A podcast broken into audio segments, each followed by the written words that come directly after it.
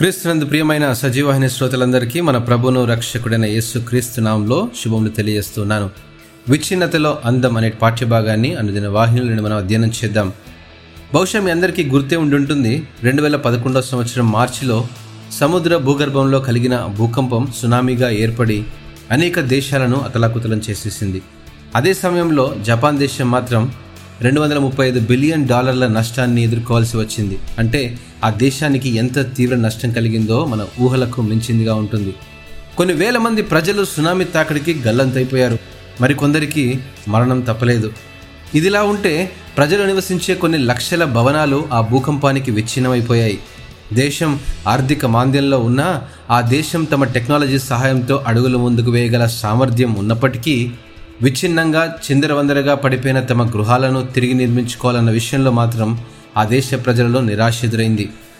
తదనంతరం జీవించడానికి తగిన రాబడిని సమాజాన్ని గౌరవాన్ని తమ అవసరాలను తీర్చే దేవునిలో నిరీక్షణలు వారిలో కలుగజేస్తూ ఒక ప్రత్యేకమైన ప్రాజెక్టును సిద్ధం చేశారు. దాని పేరు నోజోమి ప్రాజెక్ట్.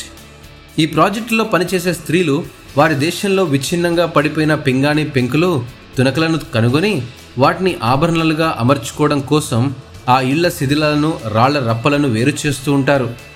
ఆ స్త్రీలకు ఒక జీవనోపాధిని సమకూరుస్తూ అదే సమయంలో క్రీస్తులో తమ విశ్వాసాన్ని బలపరుస్తూ ఈ నగలను ప్రపంచమంతా విక్రయించడం ప్రారంభించారు. అయితే ప్రాచీన కాలంలో మట్టి కుండల్లో నగలను దాచుకోవడం సాంప్రదాయం.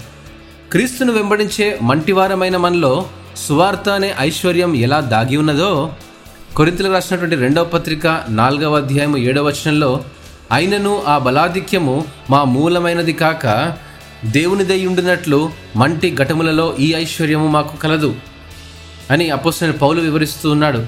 అల్పమైన మనము కొన్నిసార్లు చితికిపోయిన మనం ఘటములు మన అసంపూర్ణతకు భిన్నంగా దేవుని శక్తిని బయలుపరచగలవని పౌలు సూచిస్తూ ఉన్నాడు ఇక్కడ.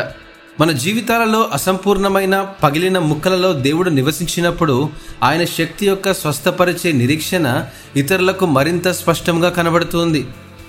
అవునండి ఆయన పగిలిన మన హృదయాలను బాగు చేసే క్రమంలో తరచూ పగిలిన గుర్తులను మిగిల్చి ఉంచుతుంది. అయితే ఆ పగిలిన గుర్తుల వలన మనము నేర్చుకున్నవే మన అనుదిన జీవన నడవడిలో ముద్రింపబడిన అచ్చులై ఇతరులకు ఆయన లక్షణాలను మరింత ప్రస్ఫుటముగా కనబడేలా చేస్తాయండి.